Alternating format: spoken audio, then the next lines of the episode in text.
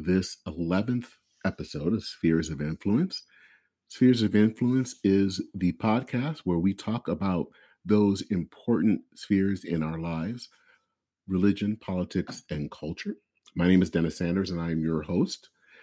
If you are listening to this on a podcast service such as Apple Podcasts or Stitcher, I hope that you will give um, give me a rating and also write a review that is helpful for me and helpful for people to find uh, this podcast. Also, if you have any questions or ever want to um, have something, have an opinion that you wanted to share, uh, you can send me an email, and that could go to denmin at gmail.com. It is, it is D E N, as in a room in a house, M I N N, which is abbreviated for Minnesota. And um, so it's Denman, all one word, at gmail.com. So you're probably wondering, this is, I think, the third podcast I'm doing for this week. And um, the reason I'm I'm actually doing more podcasts than usual is just because it's the week after Easter. Um, for pastors, this is kind of a down week. We're not as busy. Um, some people are on vacation.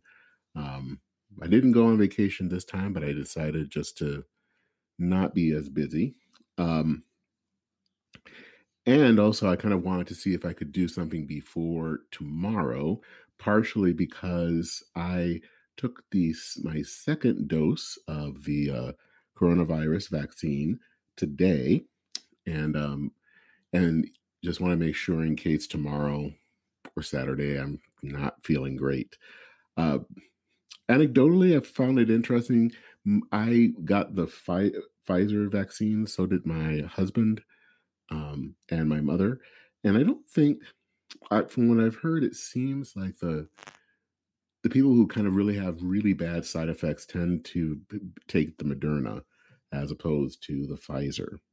Um, and I've heard nothing about what happens for people that take um, the Johnson Johnson one. So hopefully nothing will happen tomorrow, but I just wanted to be certain and try to get a few things done ahead of time. So, um, for this uh, 11th episode, um, I wanted to talk about um, really the history of the center right, especially when it comes to government policy and where might the future lead us. And if that sounds a little kind of hazy, uh, don't worry, I will clear it up as we go along.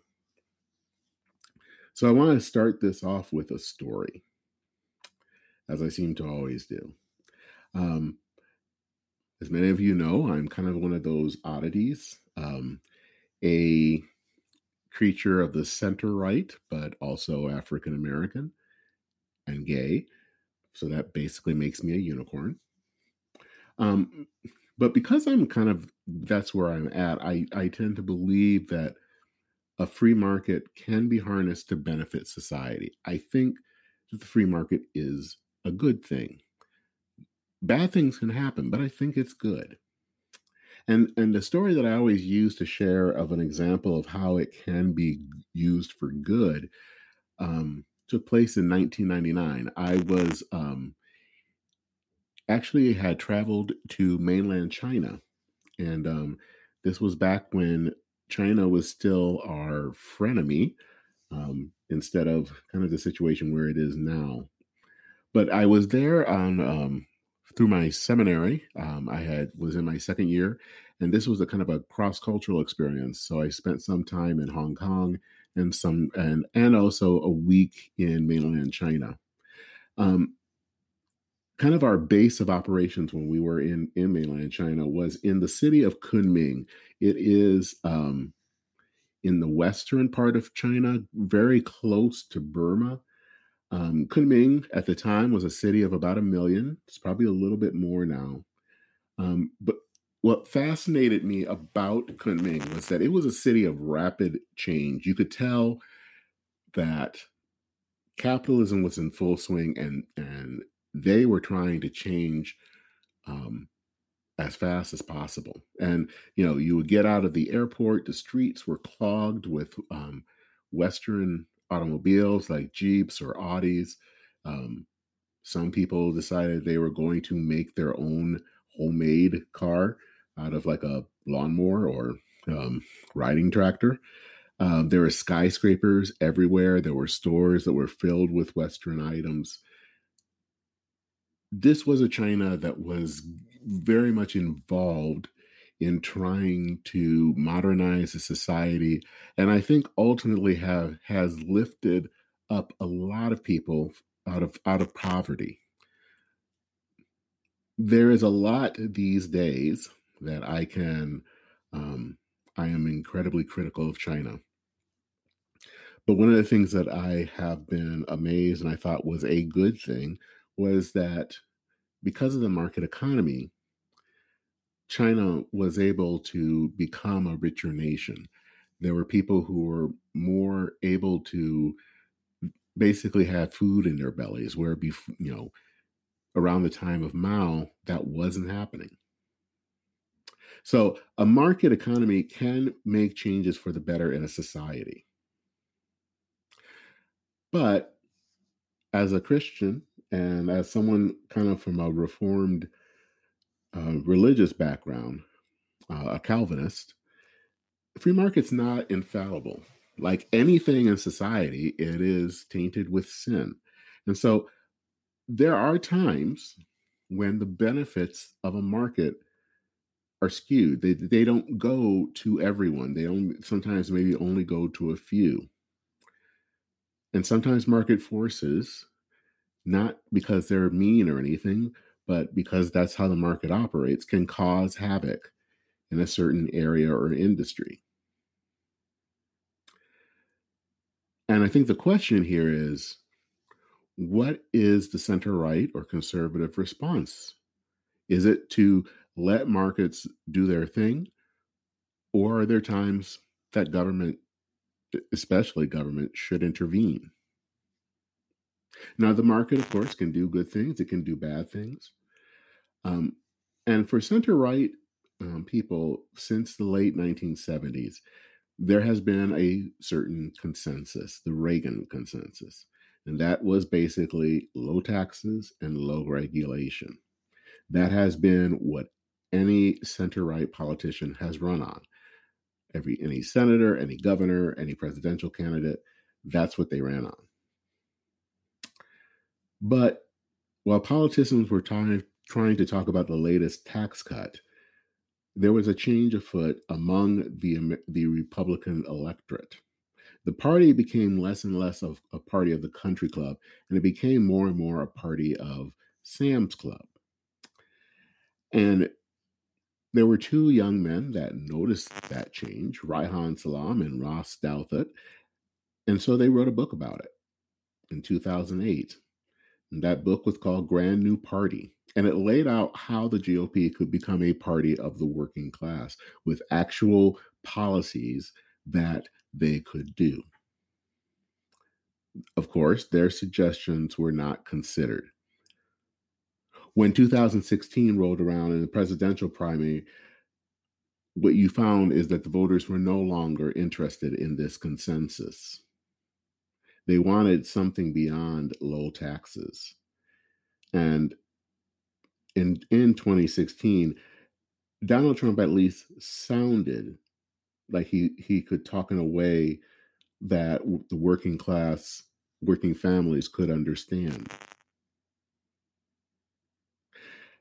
All of this has made some people wonder is the free market enough? Are the rewards of the free market being felt by everyone? Now, none of these people were basically abandoning the free market. None of them were advocating for socialism, but they are wondering if what has passed for conservative economics over the last 30 or 40 years has run its course. There are two um, people that I have found fascinating. Actually, I, I still find one of them fascinating, the other one, not so much. Um, the first is Senator Marco Rubio of Florida, and the second is Oren Cass, and uh, who worked at the Manhattan Institute and now has set up um, his own think tank called American Compass. And both of these two people, at least from what they were saying, wanted to look at the economy and how conservatives respond to it in a different way. Now, I think the to now Rubio is less interested in um, caring about how to care about workers as he is about quote unquote owning the libs. But at least in his in the fall of 2019, he seemed to have an interest in how the economy can work for everyone. And he had this speech at Catholic University in Washington, D.C., and it was on what he called common good capitalism. And he based this on um, an encyclical. It was an encyclical from uh, Pope Leo VIII called Rerum Novarum. Um, in in this letter that the Pope wrote, he writes about care about how society should care for the the poor and for the workers, and in some ways also speaking against the rise of socialism. Many people believe that his this document, Rerum Novarum, in one ways was one of the founding documents of what was later to be called Christian democracy. And I've talked about that before. It is a um, philosophy, um, some would say kind of as an offshoot of conservatism that is found in Europe, especially, and in Latin America. Um, the Christian uh, Democrats in Germany and the Christian Democrats in Chile are the, the two most um, obvious examples. Uh, Rubio, in that speech, had this to say and I will say this again. I don't think now Rubio thinks takes this as seriously as he once did, if he ever did. But I think what he said were actually the right words. So I wanted to share this quote that he had from his 2019 speech. What we need to restore is common good capitalism, a system of free enterprise wherein workers fulfill their obligation to work and enjoy the resultant benefits and businesses enjoy their right to make profit and reinvest enough to create high productivity jobs, which is what I mean by dignified work for Americans. Common good capitalism also means recognizing that the market determ- what the market determines is most efficient may not be best for America. Now, the other proponent, and the one that I think is still very much interested in these issues, is Oren Cass. He was a policy advisor to Mitt Romney in uh, at Mitt Romney's 2012 presidential campaign. He wrote a book um, a few years later called "The Once and Future Worker." I think it is a very good uh, good book, where he talks about um, the needs maybe for for conservatism to really pay attention to workers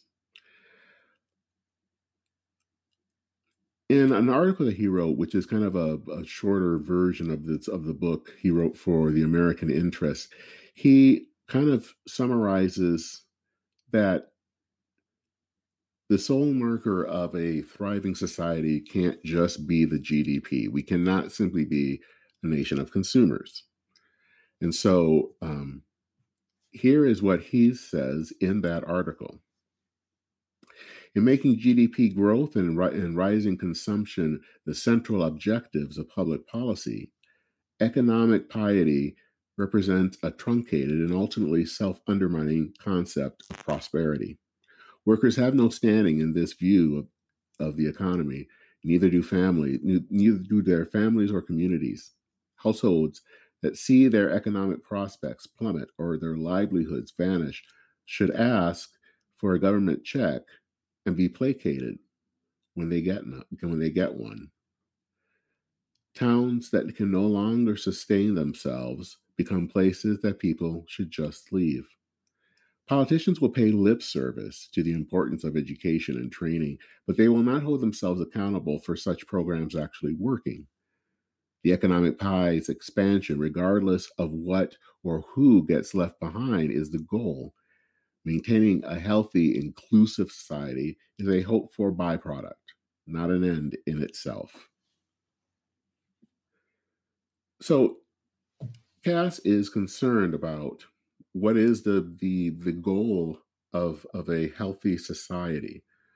And he believes that for far too long conservatism has been worried simply about the gdp or about the stock market. Um, and for all of his talk in 2016 about the working class um, once he became president donald trump seemed to only talk about the stock market but the stock market isn't really a doesn't really tell you anything about society. All it tells you is about how people who have invested are doing. Not everyone. Now, this is not the first time that persons on the center right have been concerned about how do you deal with issues like poverty? How do you help those who are poor to get a leg up in society? In the 1840s in the UK, there was a man who was also on the right in that country who was concerned about what he was seeing. He was seeing the upper classes and the lower classes and how they were acting in two different ways that was not helpful. He says this upon observation We have become two nations, the rich and the poor, between whom there is no intercourse and no sympathy, who are as ignorant of each other's habits, thoughts, and feelings as if they were dwellers in different zones or inhabitants of different planets. The person who said that was Benjamin Disraeli. He later became prime minister uh, for the uh, as a Conservative Party prime minister in the UK. He wanted to provide an answer because he was concerned about the social division that he saw in the UK. And so, what he decided to do is to promote programs and reforms that could lessen the class differences and really bring the, the nation together. That became a term called One Nation Conservatism. And in many ways, that has been one of the strongest factions within the U, the United Kingdom's Conservative Party. Um, so, I mean, we're talking about a 150 year old tradition that has um, continued. And so, the core tenet of this belief of one nation conservatism is that it's incremental reform, not socialism, not laissez faire libertarianism, not native populism, that creates a healthy society. And in some ways, there has been a one nation tradition in the United States, but it's been found actually in both political parties. Um, in the last over the last year, the last um, century or so. Now, there is one commentator, one com- um, well, there are many commentators, but there is one particular that has responded to this cry for a more active government to help workers.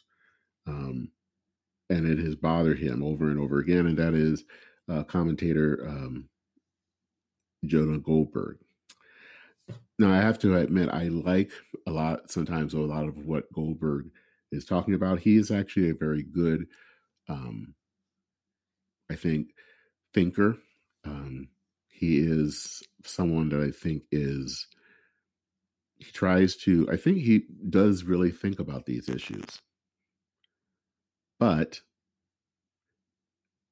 as you can as you're probably guessing i don't always agree with him and he has a lot of problems with especially with Oren Cass these two seem to fight each other.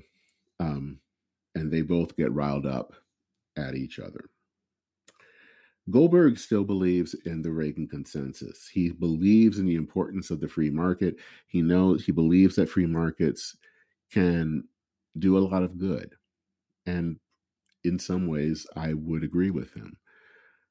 But he does not like um, Cass and others who are talking about this different way of approaching it. And in some ways, I think he looks at it as if they are casting off any type of interest in the free market, which is not the case, but it's how he sees it.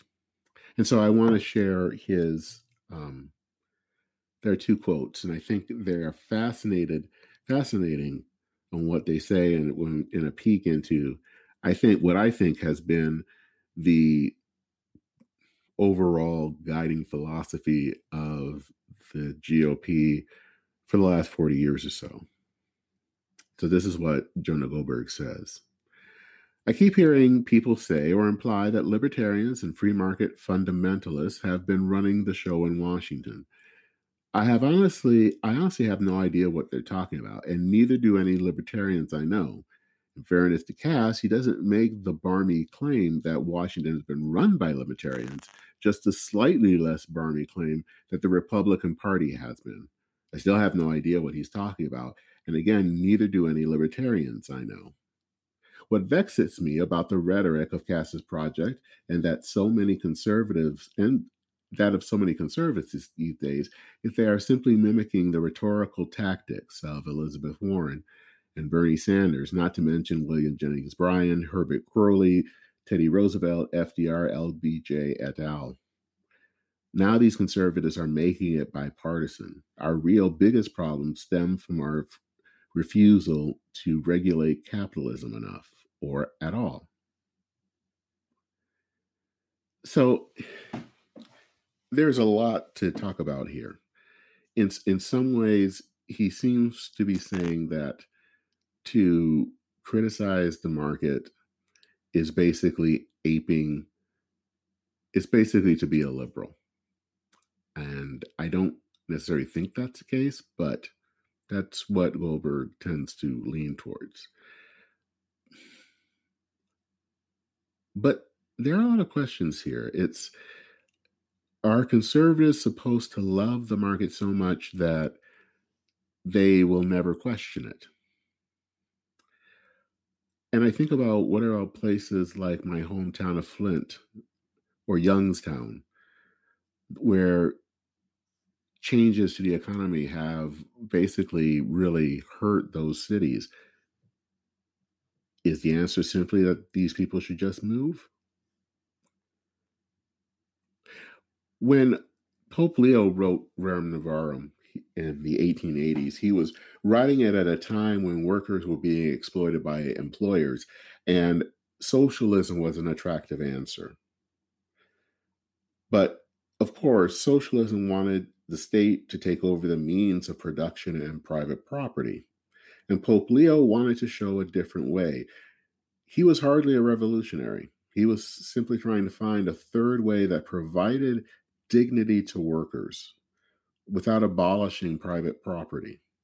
And I think that Oren Cass is in many ways trying to pick up what Pope Leo started and also what Disraeli talked about too. Ronald Reagan has in many ways been considered the f- father of modern conservatism and sometimes known as someone who doesn't like government. I think that that's a caricature of him. But of course, it has been so long that people are used to this caricature. He was not in favor of big government, to be sure, but he believed that government had a role in safeguarding the Commonwealth. In his 2017 book, um, Henry Olsen, who um, works at the Ethics and Public Policy Center, wrote this book called Working Class Republicans. And he believes that in many ways, Reagan was what could be called a New Deal conservative. that he he was someone who reconciled um, the New Deal with his belief in government. That he and you have to remember that Reagan was did for many years was a Democrat, and one of his heroes was FDR. And I think he had this strong belief that the primacy of human dignity sanctions government help for those who need it. That's something that he actually said. Now, Reagan, as I said before, Reagan's um, message has been corrupted. It's been basically morphing from a small government, small but limited or limited government conservatism to one that's more anti government. Um, but he believed in human dignity. And so he wanted to find ways that government could help when people couldn't help themselves. The question that we have to ask ourselves today is how is modern conservatism, or in this case, the center right, guarding the dignity of the common person? Now, I have to admit this is going to be hard because at this time we don't really have a working conservative party. But for many of us who are on the outs, um, who are not ready to become Democrats, who believe in the primacy, the importance of the market, it's still important that we have a kind of a thinking idea of what we want government to do, what we want society to be like. The question that we have to ask is again, is for those of us on the center right, what does it mean to guard the dignity of the common person? The answer that a lot of conservatives and libertarians will tell says something. If you have a job or without a job, you're supposed to take a job even if it pays less. Or if you can't find a job in your area, well, you should move. All of these answers are not as easy as you would, would, would think. Let's say again if you want if you if the answer is that you must move well do you move without a job?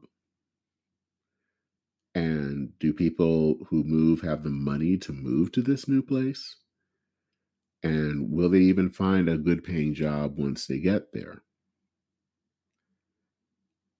sometimes i think we forget you know that whole moving to a promised land did not work so well for the people in the grapes of wrath. I'm just saying it did not work well.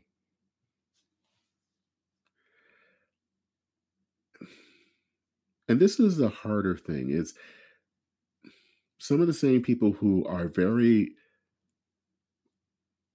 worried about the the uh, that that we're throwing away the importance of the market don't really talk about those people who abuse the market. The bankers, the hedge fund managers, the private equity firms, those companies, those people who make decisions that can affect thousands who work for them. Does the center right, does conservatism have anything to say about bankers who sold loans to home loans to people that they knew would never be able to pay them back. And what about hedge fund managers like Eddie Lampert, who was the CEO of Sears and Kmart, who came in and trashed the company? He shut down stores, leaving remaining stores in disarray, basically destroying um, these two companies. And who very well can might be able to walk away when all things are done not losing a cent. And what about the private equity firms that loaded Toys R Us up with debt and then liquidated without paying severance to thousands of employees who were now jobless?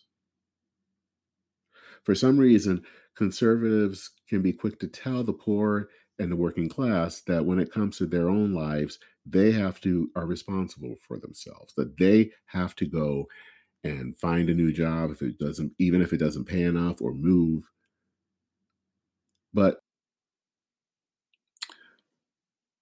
but the rich seem to have no obligation at all conservatives and libertarians are right to see that markets can lift people out of poverty and into a better life as i said i saw that for myself in China 20 years ago. I think that markets are essential to creating a flourishing society. But we also have to remember that the free market is a tool, it is not an end in and of itself. Sometimes that tool works perfectly and it can create and make change in a society. But sometimes it doesn't or it doesn't work as well as it should. So to bring us to that end, which is the end, the end is a flourishing society, we have to consider what other tools can get us there. This means that our dynamic economy has to be countered with government to help ameliorate the downsides the great thing about dynamic economies is that they are dynamic, they're always changing. The bad side is they're always changing, and people get lost in the middle. Now, when conservatives hear the word government, we start to freak out. We start to think about large impersonal programs like the United Kingdom's National Health Service. No offense to anyone who's British. I know you all love the NHS. I'm just saying that Americans get a little nervous about that. But I don't think that that's what's needed. I don't think that necessarily large programs like that, that you like in Europe, would work in the United States. But what can work and what is needed is limited government, not small government, limited government. An active government that crafts policies that reward work without disparaging or damaging the market or free trade. Oren Cass, along with Abby McCloskey, wrote an article in National Affairs about how government can be used to reward and empower work through conservative policy. And there are many ways that this can be done. One example that they give is the earned income tax credit. To change that from what it is right now to a work subsidy that would help provide money to working families immediately instead of waiting for tax time.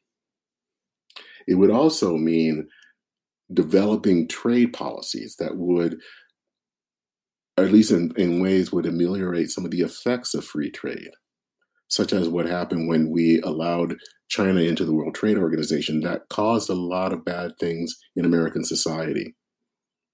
How do we help those people, not by blocking trade, but by maybe finding new careers and putting money into that? Another idea, and that has been done, is through healthcare. We don't necessarily need a national health service, nor do we need single payer healthcare like in Canada. Obviously, actually, what we do need is the thing that probably when it came out, I was a little hesitant of, and that is the Affordable Care Act, or as it's called, Obamacare. That program uses basically the free market working with government to provide health care to millions of Americans. It's not perfect, it has its problems. I should know because as of August of last year, I have been on the exchanges and I've been able to find a good priced healthcare plan. It allowed me to have healthcare. Whereas if we hadn't had this program, I wouldn't have had healthcare. What we need are not large government, but smart government. Government that can is active and helping to create that one nation that we that Benjamin Disraeli talked about. The free market is a great thing. And I think the free market has done a lot of good in the world, contrary to popular opinion. Mm-hmm. But as I said earlier, it is not perfect. And if we don't pay attention to where it falls short, if we don't seek, as those of us on the center right, to actually create policies that can help people, that can help people who are in need, then the free market is in danger. And if we think that we don't want to see socialized medicine here, just keep not doing anything. And we will have it through that, through Medicare for all. I personally don't want Medicare for all. I think that that's too big. I think it crowds out private initiative. But if we don't do something, if we don't have active government that can help improve the lives of people, of, of our fellow Americans, no, then get ready for Medicare for all.